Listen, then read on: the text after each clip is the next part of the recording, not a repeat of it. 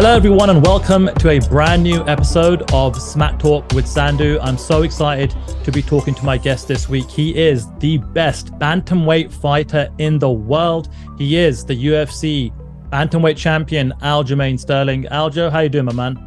Doing well, doing great. Back in Vegas, getting some sunshine. Uh, just had a little vacay, so now it's back to uh, getting the body back in order. I hear you. So let's talk about that. Obviously, you're coming off a massive win, in many people's opinions, a legacy-defining win over Henry Cejudo. How have you been enjoying enjoying your time since that victory? Um, I've been enjoying my time by getting ready for another fight.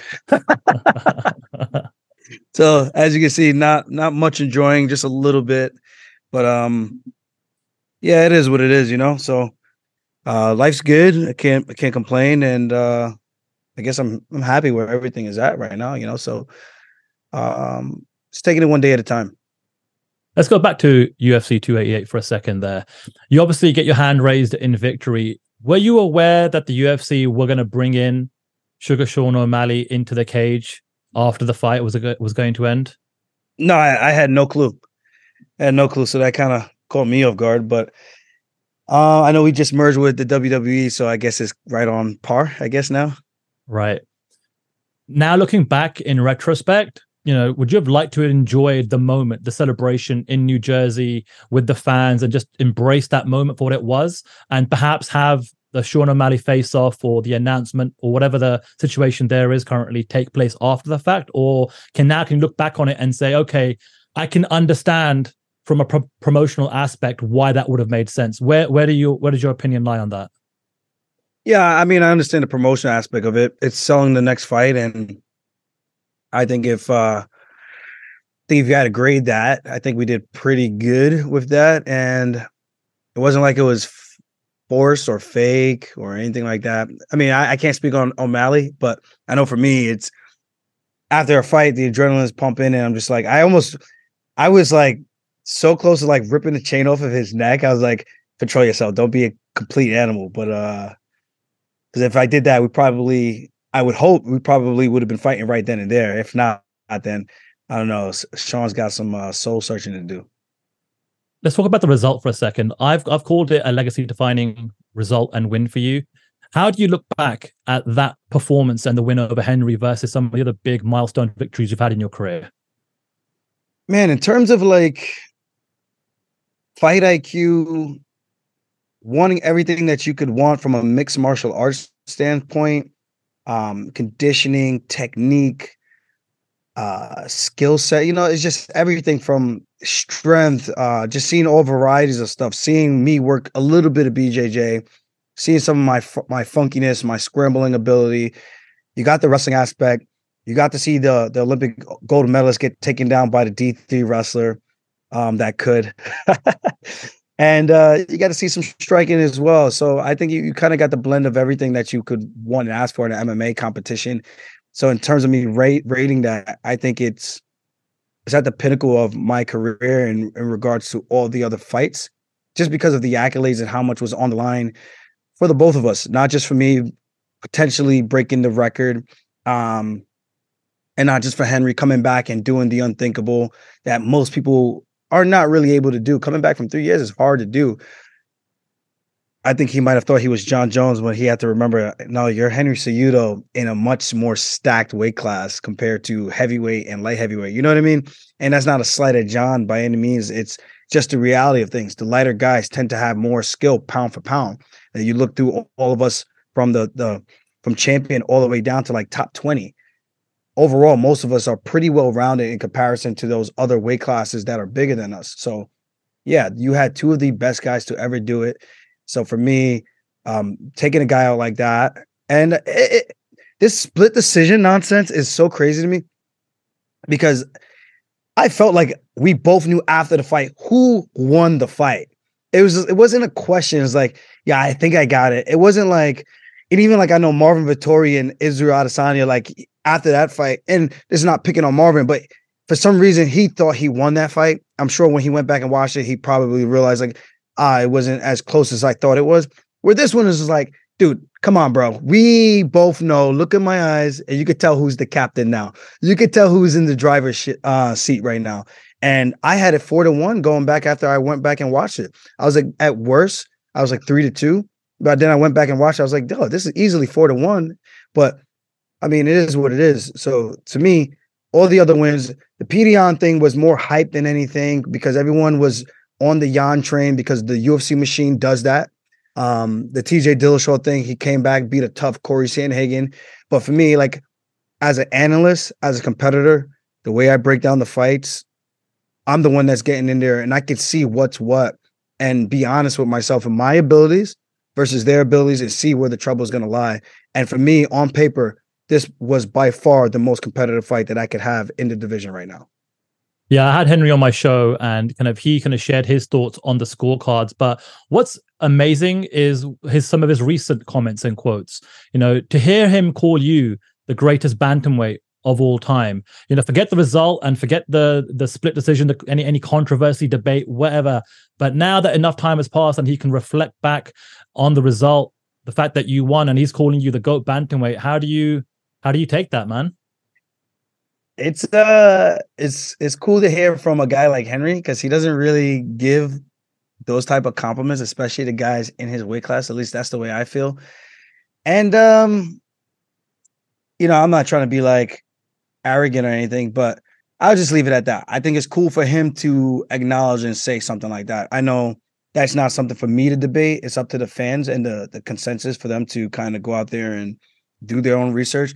I'm comfortable in my own skin. I'm comfortable with my record and my accolades and everything I've achieved thus far. So, um, if people want to put me in that conversation, great. If not, hey, life's still good. Like my life doesn't change whether or not I'm in that conversation or not. You know, uh, at the end of the days, numbers don't lie. You know, so um, my whole thing with that conversation has always been, well, I feel like the WEC wins should count with the UFC wins the same way Strikeforce wins were counted with the UFC merger. So if you look at it like that, then I, I feel like I still got some work to do. But other than that, I'm out here doing the damn thing, man. And it is what it is, man. We're gonna keep on grinding, keep adding more to the resume. And the next the next stop is uh the the sugar factory and uh removing all those cavities, man. And uh getting it done to add one more to the to the hit list. Yeah, you kind of mentioned, you know, the, the stats and the numbers don't lie. You know, most wins in UFC bantamweight history, longest active win streak in UFC bantamweight history. And you talked about Suga Sean O'Malley. Is it official? Like, have you signed a contract? Is this all going down at UFC 292 in Boston on August 19th? Man, if I tell you guys when I signed these other contracts, like the actual date of when I signed them, like the contract is all formality type of thing. So when people look at that, I think people are looking too deep into what that actually is. It's it's not like the contract doesn't really mean anything. I say I'm gonna fight, I'm gonna fight. You know what I mean? Uh literally signing the contract to me doesn't really matter much. It's just more of a like legally binding versus anything, if that makes more sense. Mm-hmm. Um and yeah, as of right now, the, that's that's the fight. What does a win over Sean O'Malley do for your career, for your legacy? We talked about Henry Cejudo, and you talk about some of the other wins you've had in the past. What's at stake here for you? Obviously, what's at stake for him is to become a UFC bantamweight champion. But what does a, a win over uh, Suga Sean O'Malley do for you? I think it just adds another notch in the belt. That's that's really it. It's not like this this name in particular is just a very popular name with the young kids who are playing Fortnite and things like that. Kids that like to sit home, smoke weed, and tattoo their faces. Um, so that generation of people that you know, kind of like the rebels, I guess. Um, in terms of what it does for me, I mean, the Henry win versus O'Malley win is two completely different things. One is just a competition. The other one is a competition and legacy and accolades. The other one is more just competition and maybe eyeball value. That's that's really it. But in the sense of sport, um, he's still a young buck in this game. Whether or not he's been tested, I, I think we got to give him the nod now with the the win over Petr Yan. And although I still, I'm like, I watched that fight again, and I kind of gave the nod to Piotr after watching it again. I'm just like, I don't know. I think that one is actually a split decision because I feel like depending on what you're looking at, could kind of sway your perception or decision on who you think should get the nod. It was a very close fight. And I think the Suga Show has arrived. But again, there's levels to this man. He hasn't fought anyone who's a high level grappler. He hasn't fought anyone of his same size. He hasn't fought someone who's as strong as him or stronger, I should say. And I think when he steps in there with a beast like myself, it's going to be completely different. He's going to realize really, really quickly that, as I say, what it is, it's there's levels to this. Um, he can say whatever he wants about my striking, and you better you look like shit tonight. You better look better than that. Hey, there's a reason why everyone looks at me on tape and they think what they think. And as soon as that cage door locks and we lock up, it's completely different. What looks like it's going to be an easy target, it's a lot harder for them to hit in real time.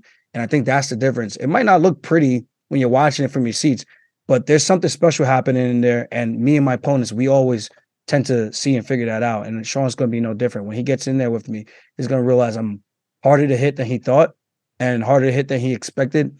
He's going to realize that I'm stronger than he expected. And uh, I'm as good as I say I am. Have you been impressed with what he's been able to do outside of the cage in terms of the marketability, you know, building his name, building his brand. You know, there's a lot of fighters out there in various divisions that are on like six, seven, eight fight win streaks that aren't sniffing a title shot. And I think Suga Sean O'Malley has been able to do a lot of that with the the persona and the personality that he's built here with you.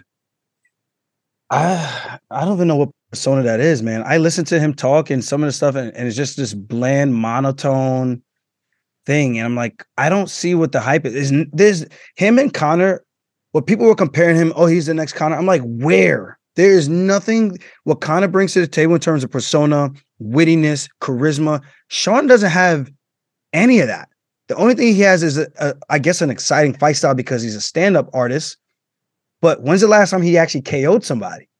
When he actually fought someone of merit, he fought Pedro Munhoz and couldn't help himself but poking his eyes out. He fought Petr Yan and it was a split decision. He barely got out of that. Um, and then what's the other one? He fought Chito and he flunked that test. You know, I'm not saying those are fights from the past. Like, yes, you're gonna get older, you're gonna get experience, you're gonna get better. But in terms of what he's actually done, I mean, like, I'm only calling it how I see it. He's got a long, tough hill to climb. And if he thinks cutting the line to get there is gonna hide those imperfections and those insecurities, I'm going to be that boogeyman on August 19th, and I'm going to make him look at himself in the mirror and take a deep breath and realize you have to now face who you think that you are, and you're going to have to see that reflection in the in the version of Aljamain Sterling, you know, and that's just what it is. Again, like what he's done outside of that personality, persona, that shit don't matter when the cage door locks. Yeah, good for him. I'm glad he's making money on YouTube. I'm glad his YouTube channel is doing well. Um, I would like to take some notes if I'm being honest uh, and and catch up to him. But it seems like what people like about his channel and what they like about mine is like I'm giving you the realness. He's giving you more like I don't even know him and uh, Red Hawk over there. I, I don't know. Like if you want the real deal, you come over to the real show. You see what I'm saying? If you want real insight, you go to Henry. You go to myself. You go to who else? Volkanovski. You go to real people who's actually giving you real value. With him, it just seems like more entertainment versus anything. And even that entertainment factor for me is very subpar. So I think the kids just like him because of the tattoos on his face and his hair is colored and he looks like a rebel. It almost gives him like that. Oh, he not he doesn't give a shit about anything. That's kind of how I want to live my life. I can relate to this guy. But that ain't the real life, kids. Kids, you're gonna have to eventually grow up and get a real job. you know, so unless you're gonna come to MMA and start fighting, hey, to each his own. That's all I can say. I'm not hating on the guy. Go get your money, Sean. I hope we both make a lot of money together. But at the end of the day, I'm coming in there to do one thing, and that's to smash the fuck out of this guy. Yeah, when I spoke to Henry about breaking this fight down, he said it's you know it's gonna be very very easy for you. He he sees that you just take him down, ground and pound, and it's done in like you know within the first round. Is that how you potentially see this fight playing out? I think that's the difference between Henry and I. You know, as as well accomplished as he is, he calls fights easy. I don't call any fight easy. The last time I called a fight easy, I was staring up at the ceiling and I didn't come to my senses until I woke up in the hospital, and that was against Marlon Moraes. And ever since then, what happened? You know what I mean? You know, I was good before, but I think that just kind of awoken me to a new level. Like you got to respect everybody. And that's why I respect Sean's game. I know what he brings to the table, but I think on paper, I bring a completely nightmare stylistic matchup to him. And it's up to me to go out there and make sure that happens. Yeah, I should be able to go out there and just walk him down, take him down, but that's not the game. He's got really good footwork. He's really long and lanky. He's actually got a longer reach than I do. He's taller. The difference is though, just like Sandhagen and a guy like Jimmy Rivera, Henry Cejudo, short and compact, harder to get underneath them and take them down versus a guy who's tall and lanky. It's more so me slipping, covering up, taking a shot or two, getting inside, closing that distance, getting my hands locked, and then from there just folding them. And I think that's that's the game plan. But again, easier said than done. He's got really good footwork. And if you ever try to shoot on someone who's moving, it's extremely difficult. So I got to make sure I'm not running into anything. But again, if I do my homework, I see the feints coming and I draw out his attack the right way, or he freezes up and second guesses himself and allows me to close that gap. Yeah, that's a short night. I was going to ask, how is the the weight cut to 135 these days? Because every time I see you, you're looking more ripped, more jacked, more muscular. More, you look stronger physically every time you step into the cage. How how much longer do you think you can sustain a career at bantamweight before you inevitably have to move up? Uh, I'm gonna say win or learn. This is probably my last fight at bantamweight. So you're getting the good. You're getting the scoop on that first. Um, more than likely is and it's not if i even if i were to learn and i didn't get my hand raised it, it's damn sure and because of Hen, uh, sean o'malley running me out of the division. It's more so this shit is getting old man. It it hurts. You think i wouldn't like to just turn around like yeah i could turn around and go fight 145 and go fight three months three and a half months later which is pretty much what this fight is you know what i mean? Uh it's the weight cut. And it's kind of disingenuous and kind of um kind of a I'm gonna call it what is a real pussy tactic to want to say openly to people like, yeah, I know that weight cut's gonna be hard for him to turn around and do it again that fast, and I know he's still gonna be banged up coming into this one. So yeah, we we know it's gonna be a tough fight, but we know th- these things going in. That's some real bitch shit. If it's me, I want to fight you at your best, not when I could feel like I could get you when you're weak. Yeah, some people might say it's smarter to do that. Yeah, it is tactically, but you get no respect for that. And if you go out there and get smashed, even having those advantages going in, bro, you should reevaluate your career and see what you really want to do. You know what I mean? So that's my mentality going in. You want to take the the easy road and, and, try to be a little bitch to try to get somebody in there faster. Um, because you know you're gonna have those those advantages. Because I just came out of a really tough fight with Henry. I banged up myself, beating the crap out of Henry more than he's did to me. You know, so Henry's over here jumping at the bit. Ah, if he doesn't want to fight, I'll jump in undercutting me and trying to be like this hero when all it does is make you look weak. You you you you take away any I, I I'm not even gonna go into that, but he's doing himself a disservice by saying that. And I, will just leave it at that. Henry going out there and saying, throwing his let the opportunity come. Don't don't start running your mouth and saying things that you don't need to say because at the end of the day, the only person that you hurt is yourself. But I'll leave I'll leave that at that and let people kind of take their time and use their brain to kind of figure out what that means. But um, yeah, this like I said, want to learn. This is probably more than likely my last one at bantamweight.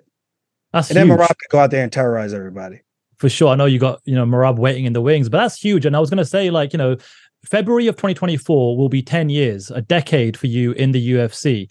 And, you know, you've been competing in this weight class for such a long time. So to kind of put that caveat onto this fight in Boston, I think is huge because ultimately you get through Sean O'Malley, you're looking at the, the featherweight champion, right? And it could be Volkanovski, it could be Yair, but would you want to go into a situation where you get past Sean and you can actually go for double champ status or would it just be a case of okay cool i'm going to now drop this you know championship and kind of move up to to featherweight and make that my permanent home uh, when you put it like that, I just gotta. I guess I kind of gotta let's see how every. I guess I kind of got to see how everything plays out and then go about it like that versus just saying what it is.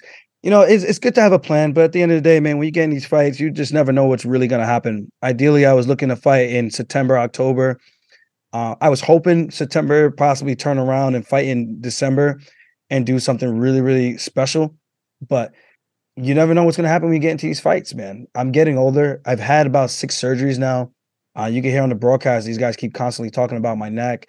Uh, even though my neck, yeah, I still have my neck pains, but I do wish people wouldn't put so much emphasis on that because it almost looks like a crutch, and I don't want a crutch whether I win or lose. Um, so with that being said, yeah, it'd be easier to make the weight, not have to put so much wear and tear on my body. And this could be twofold. Sometimes people think when you cut more weight, you have to work harder. Uh, I think it's a little twofold for me where I won't, I, I'm still big enough where I'll, I'm going to cut a sizable amount of weight still to get to 145. It's just going to be a little bit easier, 10 pounds easier, which is a night and day difference. And it'll allow me some opportunity to actually lift, get stronger, um, maybe not need to put as much wear and tear on the body, which could be good and bad, like I just said. So I, I don't know. And this is the way I analyze and break things down. You just never know what people are doing when they're making these adjustments. And if I do it, I want to make sure I'm doing it the right way. What do you walk around at? This morning I was 66 and a half, which is pretty good. I'm slimming down from 170. And I, I, I got like four abs in there. I kind of see some some little ripple effects in there a little bit. It's not quite like a like a washing machine, a board washer yet, but uh, you know, a couple of weeks of training and we'll be back. And what do you make of the matchup? You know, obviously your your future is going to be at featherweight, you know, one way or another. So when you look at a matchup between Volk and Yair, how do you kind of break that down? And you know, would you ideally, you know, down the road like to have the fight with Volkanovski, who is now arguably the greatest featherweight of all time? I mean, it'd be cool in terms of name value, I guess, at this point in both their careers. But in terms of the the more dangerous fight, man. If you know anything about MMA, you know anything about kicks. That Yair guy, he's a motherfucker. That's that's the one. That's the dangerous fight. Even like I look at it, I know my coach and I were talking about it, and uh he was saying he thinks that's an easy fight. I'm like, no, bro. He knows how to fight off of his back now. He's not letting you just take him down and hang out. He's doing damage from his back. He's throwing up submissions from his back. He can kick. He can be free on the feet knowing if he gets to the ground, he can still have success there. Versus before when he had those fights with Frankie Edgar, he got taken down. It, it just, you know, obviously wasn't good. But now, man, you get one of those kicks to the body, that could be game over. One of those spinning kicks to the head, to the face, lights out. Um, more so where Volkanovski is more so boxing with you. You see that so often, but when you get a special kicker, ah man, that's that's just dangerous, you know. So um, I think even for myself, that's why people have a lot of issue with me because they're not used to someone coming in and kicking as much as I do. Now you look at Yair, is me fighting almost a similar version of myself without the high level transitioning grappling, but he's still dangerous, you know. So um, if there was a preference, with that being said, hey man, I go into the fight not to take damage. I go into the fight to go out there, get in, get out, try to come out as unscathed as possible, so I can have longevity in this and if I'm talking the least threatening in terms of danger, like, yeah, Volk can knock me out, but we're talking about boxing versus kickboxing. I would much rather fight the guy who's going to predominantly just box and throw inside leg kicks. Like the guy who's going to be doing jumping wheel kicks, jumping switch kicks, and could put my lights out.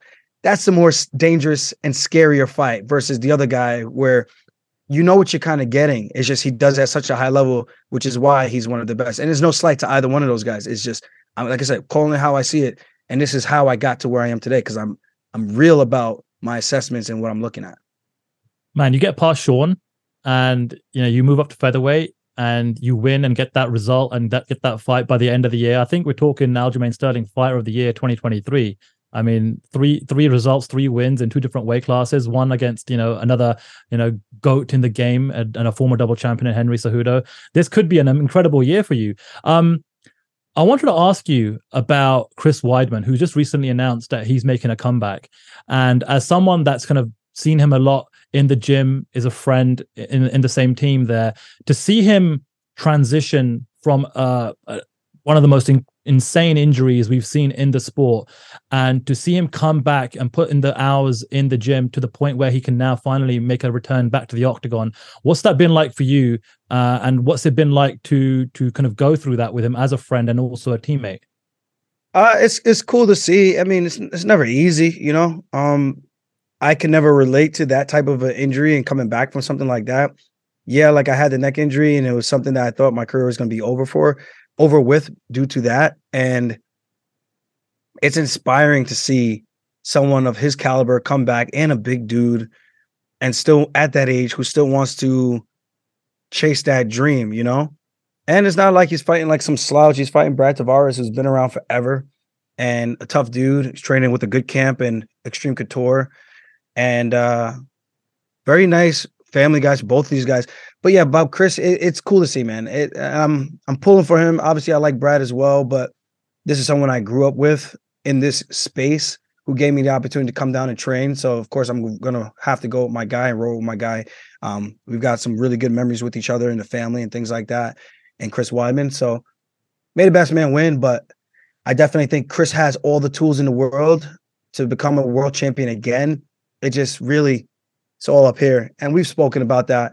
And um, I think as time has gone on, some of the things that he used to do, he's gotten back to. And unfortunately, he wasn't able to show that in that Uriah Hall fight.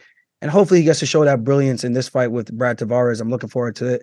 And um, with that being said, hopefully that injury is behind him and he can move on to competing a couple more times before it's all said and done and he could ride off the way he wants to ride off into the sunset instead of being kind of forced into that. Absolutely. Earlier on, you mentioned the YouTube channel, The Weekly Scraps. I'm a big fan of fighters building their own brand on social media, especially on YouTube, and just building something that is going to stay with you post your fight career. When did the idea uh, come to you to actually put the time, money, investment, and energy into the YouTube channel? And what's the journey been like for you so far there? Uh, the journey's been cool. Uh, I started this, what was it, 2018? I think after Al Iaquinta fought Kevin Lee. Or was that 2019? One of the two. And it's been a couple years now. I started in my car, just kind of BSing a little bit, but I do have a passion and, and, and enjoyment of watching the fights and then breaking them down and kind of giving an inside look from a professional standpoint. And of course, back then I wasn't where I am now in terms of ranking and accolades and things I've accomplished to date. So I think now it holds a little bit more water when I'm saying stuff. I think people are starting to go like, okay, this guy actually knows what the hell he's talking about. And that, and with that being said, I take sequences away from the fights, things that I like, and I'll record it, I'll break it down, and I'll bring it back and I'll teach it in the MMA wrestling class that we would do back at Law in uh, Long Island. And while I'm here in Vegas, since I don't necessarily have like a main gym, I'm more so training at the PI. You know, I bounce around at, at Extreme Couture and Syndicate when certain days, certain type of training, um, 10th Planet. I'll try to use those situations for myself and get my own type of work in and try to rep some of those things as well because you can always learn from even the younger guys and get in different type of scenarios and sequences and things like that. So when you do that, you're always constantly learning, you're constantly growing. I think it's made me a better fighter. It's made me a better coach.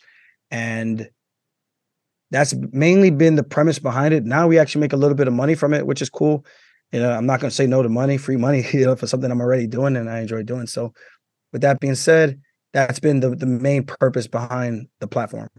I love it. And speaking of breaking down fights, I'd love to get your thoughts on Jake Paul versus Nate Diaz in the boxing ring, one of the biggest fights of the summer. Um, how do you see that fight playing out? And do you, do you give Nate a chance against Jake? So, Jake and I actually spoke about this on his show, his podcast. And I didn't really get, I haven't had the opportunity to break down the fight yet stylistically from the last few performances. Obviously, we know Nate's a lot older. He's coming in a lot smaller for the most part. He's a smaller guy compared to Jake. I, I saw Jake over the weekend. He's a big dude, man. The guy was like 6'3, 6'4, pushing over, I would say at least 215, maybe 220. He's a pretty solid dude.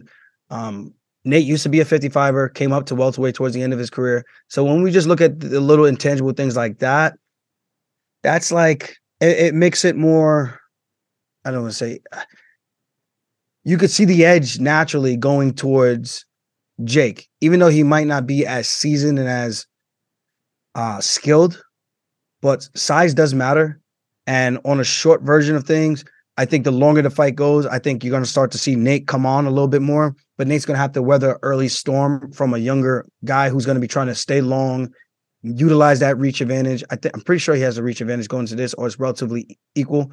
Uh, I think Nate does have some pretty long arms. But again, you're talking about the pop from the punches of Jake versus the volume of Nate. And that could be the difference, you know? So just looking at it like that without going back and reviewing the past few fights, Jake looked okay against Tommy Fury, where Nate's a better boxer by trade based on what we've seen over the years. And again, Father Time is undefeated.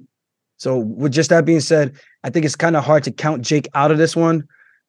But it would be good for the MMA world for Nate to get the dub. Everybody wants to see Nate win. I want to see Nate win. I'm a big represent Army fan, Diaz Army fan. You know, those guys were pioneers of the sport. And uh Jake knows what he's doing, man. He's picking the right matchups, man. He's trying to get himself these these right spots and position himself to win for success and catapult his name off of names that are already big, even though he was already a big name himself. But he's doing it the right way strategically.